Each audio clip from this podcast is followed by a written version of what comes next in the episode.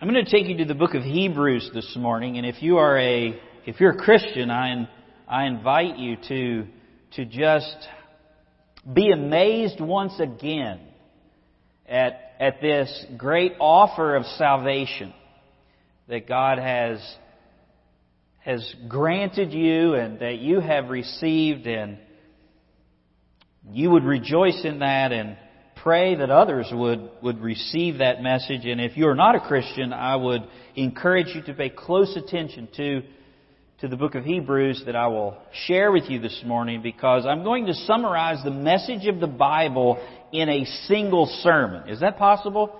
Can a preacher really summarize the Bible in one sermon? Well, I'm going to try. And not only will I attempt to summarize the message of the Bible for you in one sermon this morning, but I'm going to declare to you why you should believe it. Why you should receive exactly what the Bible says. And while the Bible may seem like a, a large book, it is a, it's really a profoundly simple message. The Bible is God revealing Himself to His creation. That's why it's called revelation. It's God revealing himself to, to mankind. And he must do that because of that sin nature that I, that I talked about. Human beings can look around wherever you are from.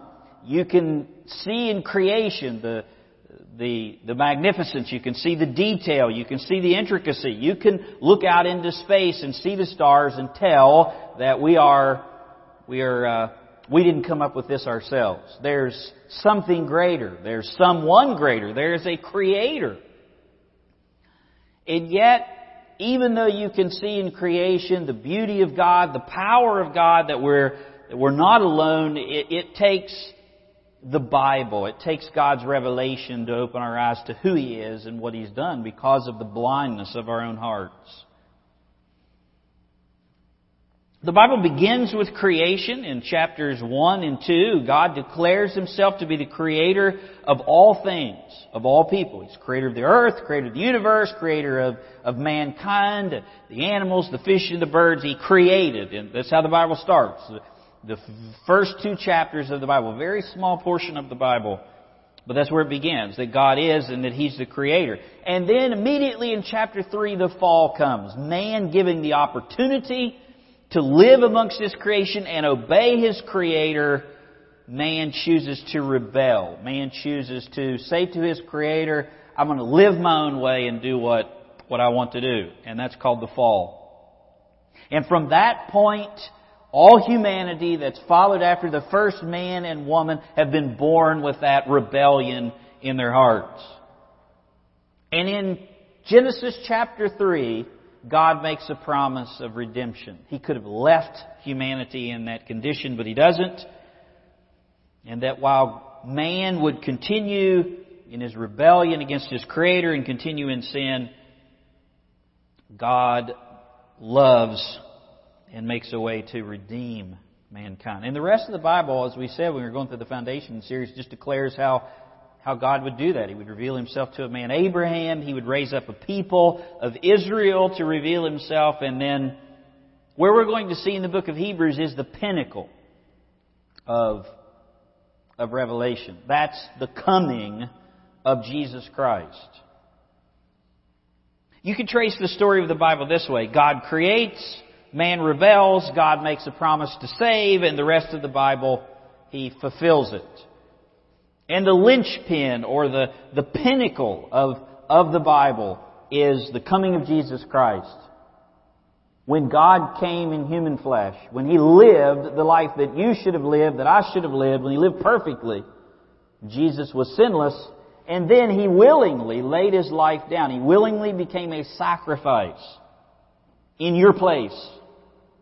He was humbled, as we just sang, under the grave, and then He rose victoriously from the dead, declaring that salvation is available to anyone through his, through his work. At the right time, God himself would come into his creation in the, in the flesh of a man. And that person was Jesus Christ. And Jesus would reveal to us who God is. As I said, in creation, you can see God's power. Romans 1 says the power of the Godhead is revealed.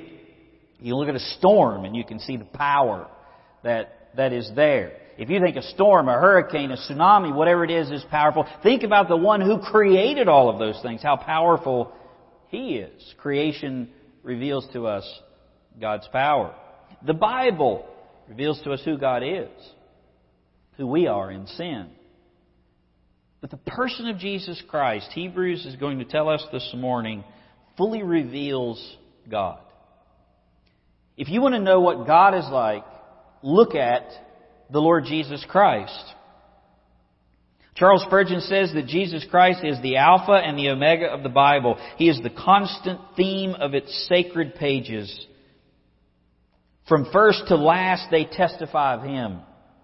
The Scriptures are the swaddling bands of the Holy Child Jesus. Unroll them and you will find the Savior. The quintessence of the Word of God is Christ. Jesus Christ is the exact representation of God because He was God. So if you're not there, go to Hebrews chapter 1, and we're going to cover the first 14 verses. And let's read in verse 1. God, who at various times and in various ways spoke in times past to the fathers by the prophets. That's the Jews, the children of Israel. The same God has in these last times spoken to us by His Son, whom He has appointed heir of all things, through whom also He made the worlds. There is the Creator, the creation, who being the brightness of His glory and the expressed image of His person, and upholding all things by the word of His power, when he had by himself purged our sins, he sat down at the right hand of the majesty on high, having become so much better than the angels, as he has by inheritance obtained a more excellent name than they. And we'll stop there. We're going to read through verse 14, but, but the writer of Hebrews introduces the theme. Jesus Christ is God and He reveals God to us. In the book of Hebrews, if you want to summarize the theme, it's Jesus is better than all of the other revelations. Jesus is better than the angels.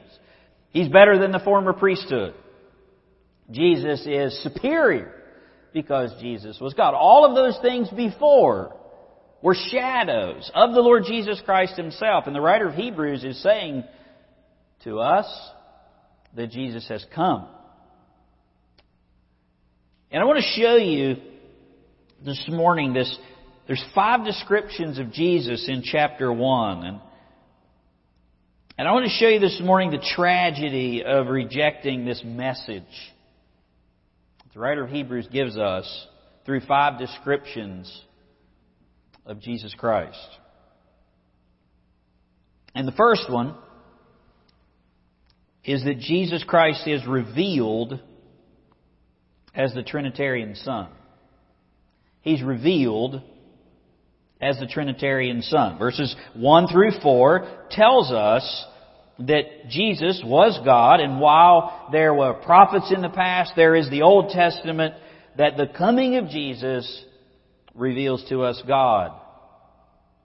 And then in verse 5, he begins to explain how he was revealed. Look at verse 5. For to which of the angels did he ever say, You are my son, today I have begotten you? And again, I will be to him a father, and he shall be to me a, a son. But when he again brings the firstborn into the world, Jesus is revealed here in a specific way. And, and if you pay close attention to the text, you can see he's revealed as the, as the Son of God. One of the most difficult things for, for non-Christians, people that have never read the Bible, people that are steeped in other religions, one of the most difficult things for them to believe is that there is one exclusive God, not many. I mean, Hindus, religious groups, pagans of old believed in many gods. There's a pantheon of gods. There's the, there's the rain god. There's the sun god. There's the god of fertility. There's the god for anything that you need. See, they looked at life and they saw their needs, whatever their needs were, and, and they said, I need someone to help me in this area. I need someone to help me in war. I need someone to help me in planting my crops. I need someone to bring the rain. And so they created gods they could do that, and they began to worship them. There's a God for everything. And if you go around the world still in some third world countries, you'll find that each of those gods typically have an idol or a shrine, something that would represent that, that God. And while in educated countries today you probably won't find that, they're, they're too, they're too sophisticated to have a little idol or a shrine, they would just say there's many ways. It means the same thing.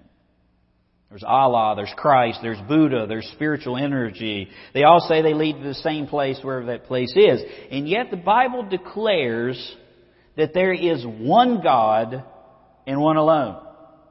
And salvation is exclusive through Him. And all of the other religions of the world are not really gods at all. He alone is our creator. God is exclusive. He eternally exists in the three persons, Father, Son, and the Spirit. God is one in essence, three in, in person. And verse 5 here declares Jesus' birth, that God took upon Himself human flesh in order to, in order to fulfill a plan. Look at verse 5. This goes off the theme of He's better than the angels. To which of the angels did he ever say, You are my son, today I have begotten you, and I will be to him a father, and he shall be to me a a son. He's quoting Psalm 2 verse 7 and 2 Samuel 7:14. And he declares Jesus Christ to be the eternal son of God. Jesus was God, but he took upon himself human flesh in the incarnation. That's what we celebrate at Christmas. Christmas is about the coming of Jesus. It's about the incarnation. It's about the God of heaven coming to earth, taking upon himself human flesh, walking among us, condescending, as we read this morning about that throne room, that, that God is worshiped constantly. This God who is worthy of worship constantly comes to earth. Born of a virgin, born of Mary. And that's how he enters into the world. That's how he receives this body. Here you are my son, today I've begotten you. That's what this is talking about. Jesus was God and took on human flesh in the incarnation. Philippians 2 describes his coming and his purpose in coming. Listen to Philippians 2, verses 5 through 8. This is an exhortation to us as Christians. Have this attitude in yourselves which was also in Christ Jesus. What attitude was in Christ Jesus? What are we supposed to imitate? Well, here it is. Here's the attitude in Jesus when He came. Who, although He existed in the form of God, did not regard equality with God a thing to be grasped, a thing to be used for his own benefit. But he emptied himself, taking the form of a bondservant, made in the likeness of men, being found in the appearance as a man, he humbled himself, becoming obedient to the point of death, even the death on the cross. That's saying to you as a Christian is if the God of heaven, the creator of all mankind, would stoop and come take upon his own creation that he might go to the cross on their behalf, that, that he would willingly lay his life down. No one killed Jesus. Jesus willingly laid his life down. Yes, human beings nailed him to the cross, but they couldn't have done that unless Jesus willingly allowed them to. And if, if God, the God of heaven would do that for you, then how much more should we humble ourselves? Not exalt ourselves in pride and, and live for, for other people. Jesus here is revealed as the Son and He's the begotten of God. He condescended, He came to earth, He took on human flesh and He was fully God and whenever He took upon human flesh He became fully man. The begotten of God, He's born of woman. He came by the Spirit of God in human flesh. In Hebrews 10:4, we won't go there, but if you turn over to chapter 10 verse 4, you'll find the significance of that. It wasn't just so Jesus could walk among us and reveal himself while he did that. He took upon himself human flesh so he could bleed and die, so he could live in your place as a substitute. While you have no worth, you have no value, you can't go before God and say, look at my works, look at my heart, it's pure, look at everything I've done, therefore let me into heaven. But Jesus could do that.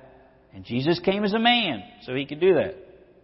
And then, for all of the sins that you ever committed, you would have to pay the penalty for those sins. You would have to die. The wrath of God would have to come upon you. And so Jesus has a human body, so he could go and take the wrath of, of God, shed his blood as, as, as the replacement for, for Adam. That's what Hebrews 10:4 says. For it is not possible that the blood of bulls and goats could take away sins. He says it's impossible for the sacrifice of animals or the sacrifice of rice or the sacrifice of works or whatever. It's not possible for anything that man could do or anything that, that an animal could do could ever take away the sins, the, the offense of a holy God to his creation. But when Christ came into the world, he he did so in a body prepared for him. Therefore, when he came into the world, he, that's Jesus, said, Sacrifice and offering you did not desire, but a body you have prepared for me.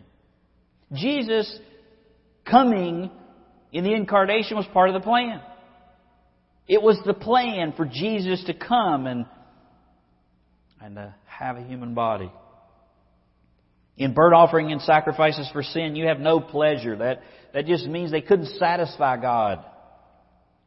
Then I said, Behold, I have come in the volume of your book. It is written of me to do your will, O God. The Bible declares what Jesus accomplished for us is he did the will of the Father. Came in human form as a sacrifice and a substitute and accomplished the will of the Father. It would be a tragedy if that was true about Jesus Christ, then it is to, to reject the salvation offered from God Himself. Let me give you the, the second way Jesus is revealed here. He's revealed as the eternal God. Look at verse 6. He's revealed as the Trinitarian Son. He's revealed as the eternal God. Verse 6. It says, But when He again brings the firstborn into the world, he says, Let all of the angels of God worship him. And of the angels, he said, Who makes his angels spirits and ministers of, of fire? It says here that Jesus is the firstborn. It's emphasizing his position, his, his prominence. Jesus is in the preeminent position as the Son of God, and because of that, he's worshiped. Let all the angels of God worship him. Many other religions present Jesus as important, but they stop short of deity. The Bible doesn't stop short of deity. The Bible declares that Jesus is God. The Quran says that Jesus was a prophet. He's a prophet of God. He's a good guy. Sects of Judaism say that he was a great rabbi sent from God. You remember what Nicodemus said? Surely we could tell from the works that you do in John 3 that you are a, you're a great teacher. Buddhists say that he was a great human teacher that can help with enlightenment. The Jehovah's Witnesses say that he was perfect man, but he wasn't God.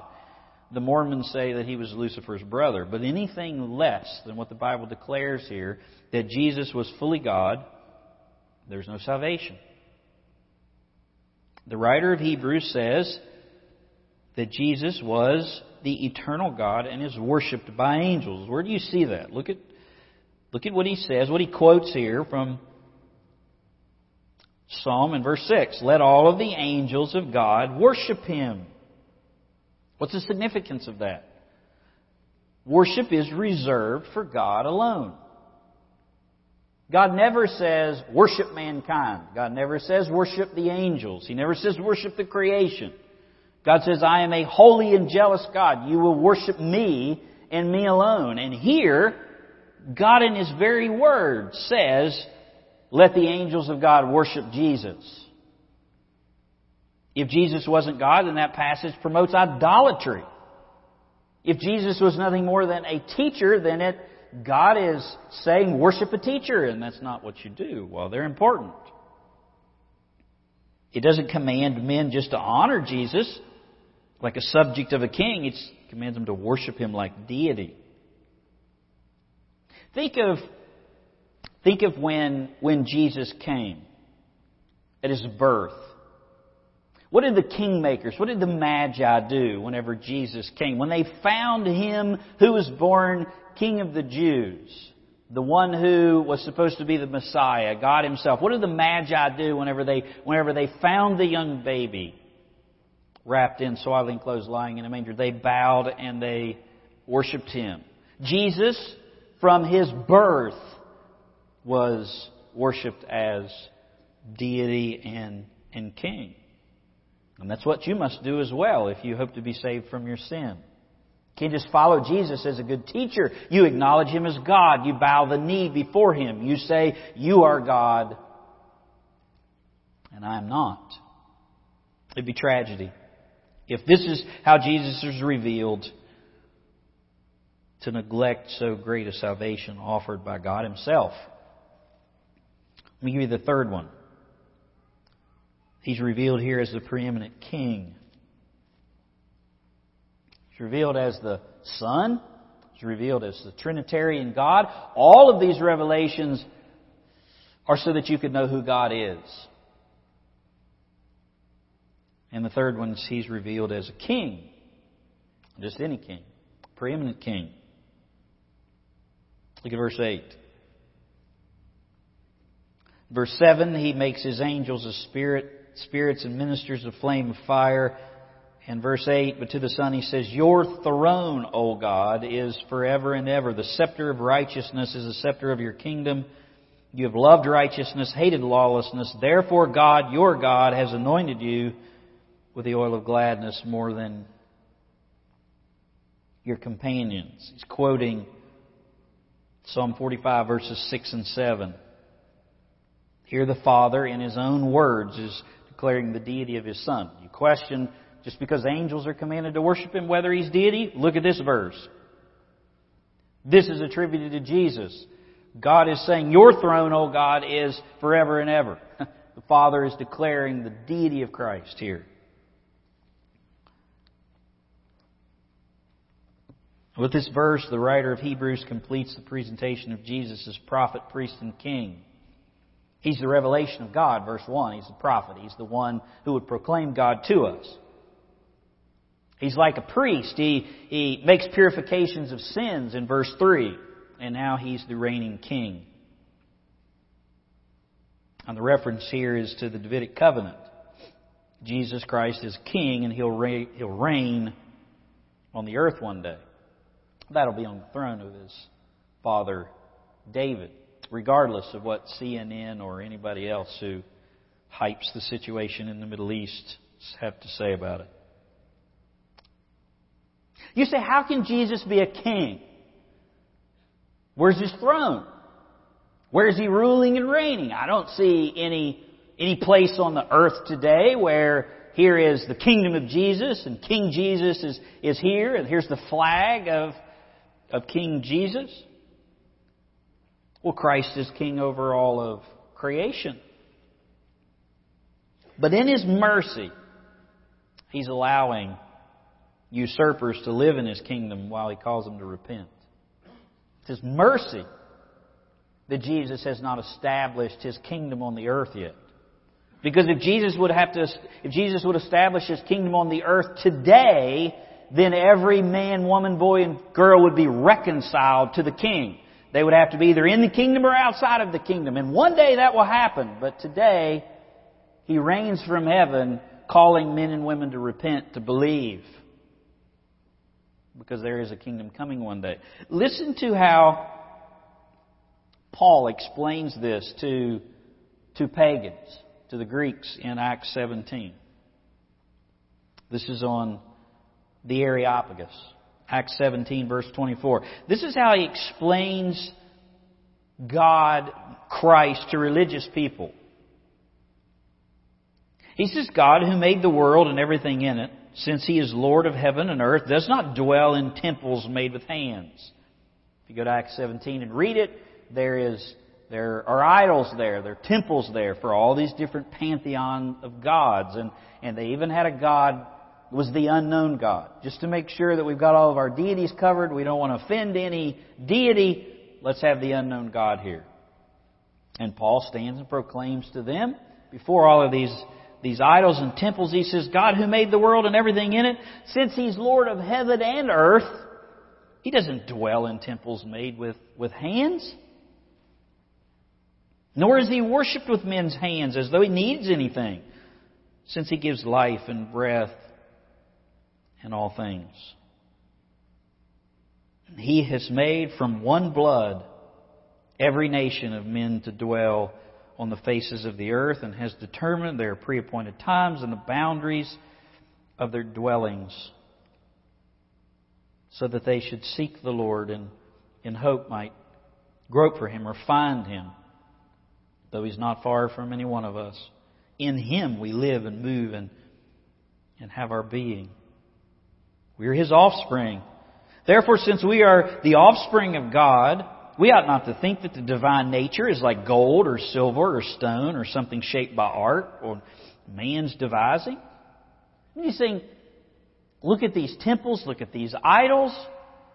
I mean, these are supposed to represent the, the God, the creator of the, of the universe. Your hands, human hands, made these things. How could that be God? God gives you life and breath and, and everything. I told you the story before when visit Nepal or or someplace where there's a shrine or, or a temple that that the, the worshippers will go to the little shrine and the little temple and they'll ring the bell to get the God's attention, to wake him up if he's sleeping. Well, if I have to wake God up because he's sleeping, if God doesn't know I'm even there to worship him, I don't think that that's a God that I want to worship, do you? That's what Paul's basically saying here in a different form. Look at all of these idols, look at all these temples. I mean, they're made by human hands. You really think God, who created the universe, dwells in something like that? You really think gold or silver or precious stone could represent the God of the universe? You're His offspring. And listen to what He says in verse 30. In these times of ignorance, God overlooked, but now He commands all men everywhere to repent because He's appointed a day that's in the future in which He'll judge the world in righteousness and how will God judge the world? By their works? By their religions? By how good they are? No. He has appointed a day in which He will judge the world in righteousness by the man whom He has ordained. That's by Jesus. And He gives assurance of this to all by raising Him from the dead.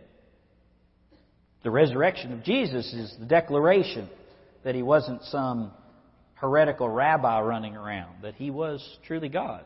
God's not going to raise a heretic from the dead. Paul declares here that God has no need of anything from man. He made us all. He placed us where we're at. All nations, all peoples. Whether you're in the United States or Australia or China or Japan, wherever it is, so that we would seek God and possibly find Him. And when he says here he overlooked their ignorance throughout all time, it means that he, he's let us live in his world without bringing immediate judgment. But there's a coming of day in which King Jesus will come to the earth, and when he comes, he will reconcile all things to himself. And you will either be revealed as in the kingdom or out of the kingdom. And he'll do that from his throne. Let me give you the fourth one here. Salvation offered by a king. Salvation offered by the Son, by God Himself, and by a king. And He's also revealed as the sovereign creator. He has the right to rule because He created His subjects. Look at verse 10. Verse 8 and 9 reveals Jesus, echoes His deity, reveals Him as, as a king, and here's where his authority comes from in verse 10. You, Lord, in the beginning, laid the foundation of the earth, and the heavens are the works of your hands. They will perish. All of creation will perish, but, but you will remain. They will grow old like a garment, like a cloak. You will fold them up and they will be changed, but you are the same. And your years will not fail, they'll never end. You know why Jesus has the right to judge you one day? Because He's your Creator. The Creator has the right to command, to judge His creation. So verse 10 is saying, the authority comes from Christ being the, the Creator. That's where the right to rule stems from. The one who made something has the right to do with it as he pleases. I mean, you learned that whenever you were a child.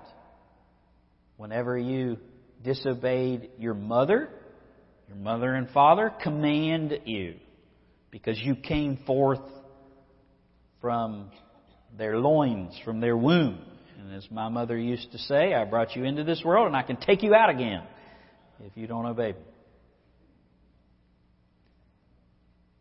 It's probably been about two years, but one of the clearest examples and clearest illustrations of Jesus as the Creator and He has the right to rule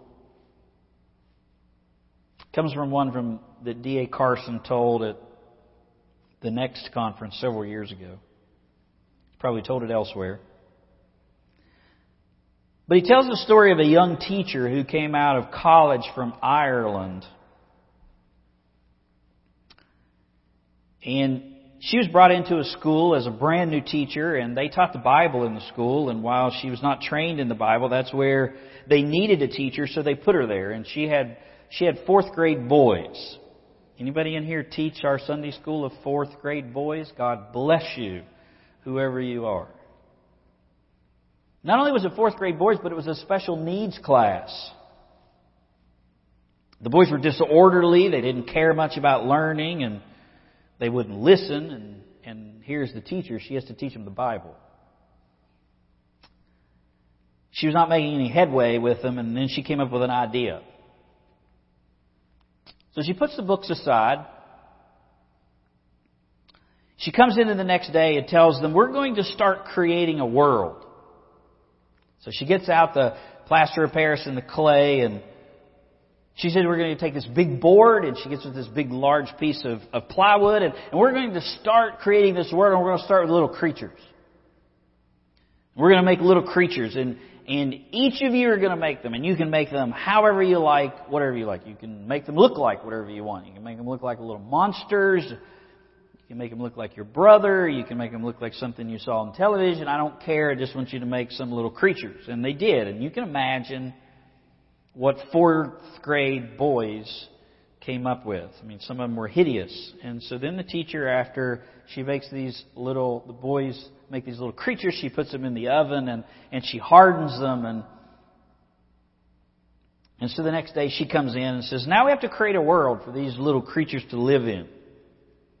So she took the board and started making, the boys started making mountains and streams and lakes and trees and a train station. Okay, we've got these little creatures and we got a world for them to live in. Do you think these little creatures need some rules, the teacher says to these little fourth grade boys? What would be good for them? What would be safe? What rules do you think they need? So she gets her chalk out and she goes to write on the board, listening intently to the little fourth grade boys, and one of them raises their hand. It says, yes, they need some rules. So, first rule, don't go near the lake. You might fall in and dissolve. So she writes it on the board. Another one raises his hand. Don't, know, don't go near the edge of the, of the board, the edge of the, our world here. You might fall off and then you'll shatter in a million pieces. One of them said, don't go, don't get into fights. You might tear each other's arms off. You're just clay. So she writes all this on the board. And eventually she has about 20 rules. And she stands back and looks at the 20 rules and says, boy, you know, that's an awful lot of rules for, for these little creatures like this.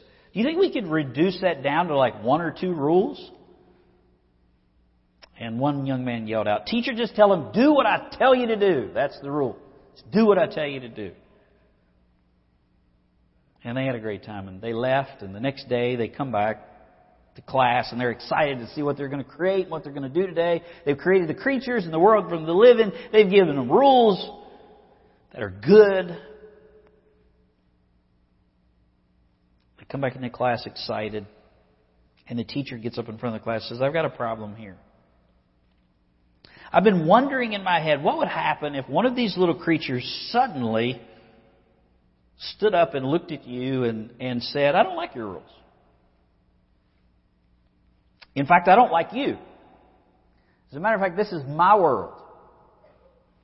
That's my train station. That's my lake. That's my friends. I'm, I'm going to, to live my way. I'm not interested in your rules, and I'm going to do what I want to do. She said, What would you do to these little four year old boys? And the boys paused for a minute, and then one of them said, Well, I'd smash them into bits. Exactly what I would do. And then the teacher of the Bible opened Genesis chapter 1 verse 3. And she reads, But the God of Genesis 1, 2, and 3 was a forbearing God. He created you and all things in it, and He gave you good rules to live by.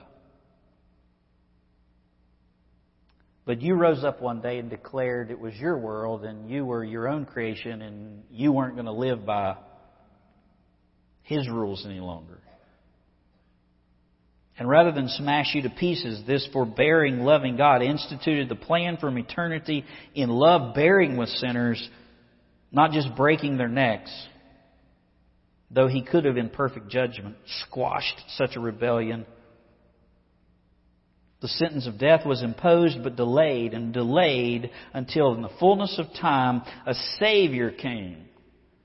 Because God so loved the world that he gave his only begotten Son. And the Bible says, in Him, in our Creator, we live and move and have our being. He gives us breath and life and everything. And He has absolute right to command. And yet in our sin, we have absolute rebellion to decide to live however we want to live. And whenever you look into the face of Jesus, rather than seeing an angry God who has every right to smash you into bits, you see a loving Savior who came on your behalf and took that penalty and punishment and then offers you free forgiveness.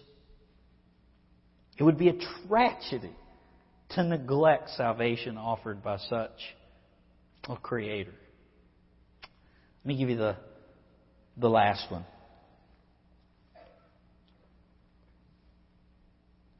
Not only would it be a tragedy, it would be foolish because Jesus is revealed as the righteous judge. Look at verse 13. He ends this whole section about Jesus being better than the angels. But to which of the angels has he ever said, Sit at my right hand till I make your enemies your footstool? Are they not all ministering spirits sent forth to minister for those who will inherit salvation? Angels are for believers. They're, they're here to serve those who will inherit salvation. But look at what he says to Jesus Sit at my right hand until I make your enemies my footstool. And he quotes Psalm 110. He declares here that Jesus, as the sovereign Lord, will, will reign as a righteous judge. The idea here, till I make your enemies your footstool, is a, is a picture. It's a symbolic picture that used to, used to happen all of the time. Whenever a king would conquer another people, they would send an army in, and whoever the leader of that conquered people, they would, they would be brought before the king, the one who, who won in battle. And whoever the leader of that people, he would come, and the conquering king would sit upon his throne, and the conquered king would come, and he would lay down at the foot of the throne of the conquering king, at his feet. And a footstool was like a little stool that was down there. And that conquered king would lay his neck on that stool, and the conquering king would stand up and he would put his foot symbolically on the neck of the conquered king. And he would stand before all of his people, representing, I am the one who has conquered my enemy. You see, he's under my feet. That's the picture that's given here in Psalm. And he says this about Jesus. Jesus, after he died, rose from the dead. He ascended into heaven and he sat down at the right hand of God because his work was complete. Jesus cried from the cross, It is accomplished. It's finished. The work that I came to do is done. Atonement has been made. And he goes to heaven and he's seated at the right hand of God, meaning that he is in an exalted position and he's not standing, he's seated. And one day, King Jesus will get up and he will return. And when he does, he will conquer. The king will return. And there will be the men and women that reject Jesus as king now. When King Jesus comes, they will bow before his throne and acknowledge who he is. The same one that offers you mercy today will be the one who judges you. And the mercy that He offers you today will just add to your just condemnation. He will say, Did I not reveal myself as Creator and everything around you? And did you not reject that? Yes, you'll have to say. Did I not present to you other Christians that would show you what Jesus looks like? Did you not sit under those sermons to hear whenever I declared myself? Yes, you'll have to say. And Jesus did not come to enact judgment the first time. He came to inaugurate salvation. But the next time he comes, it will not be to save, but to rule. Listen to what John 12 says. Verses 47 through 48. If any man hear my words and believe not, I judge him not. For I came not to the world to judge the world, but to save the world. That's talking about his first coming. And he that rejects me and receives not my words has one that judges him. The word that I have spoken, the same will judge him in the last day. On the last day, as you stand before him, and all of your works will be brought before you, and it will be proven that you're unrighteous. You have no standing before God. I have no standing before God. We're all sinners. There's none righteous. And the word that was spoken about Jesus will be brought before you that day, and, and he will say, Did I not come as the humble son? Did I not fulfill the Father's will on the cross, even though you could not? Did I not die as a purification for sins? Did I not offer all of this to you? And you will have to say, Yes, you did. And he will say, But you would not come. And now I must send you away. It would be a tragedy to neglect so great a salvation offered by your judge before he ever sits down on the throne to judge you. Now he is your Savior. Then he will be your judge. Look at Hebrews chapter 2, verse 1. Therefore, we must give more earnest heed to the things we have heard, lest we drift away. For if the word spoken through angels proved to be unchanging, steadfast, and every transgression and disobedience reserved a just reward, if everything that God promised in the Old Testament, everything that God has brought, to pa- brought, brought about to pass up to the coming of Christ was true and every transgression received a just reward. If that's true, and now Jesus has come and he has revealed the Father, verse 3, how shall we escape if we neglect so great a salvation? Which at first began to be spoken by the Lord and was confirmed to us by those who heard him. God also bearing witness with signs and wonders and various miracles and gifts of the Holy Spirit according to his to his own will. And the answer to verse 3, how shall we escape if we neglect so great a salvation? The answer is you won't. Given all the Son has done and all that God has made plain,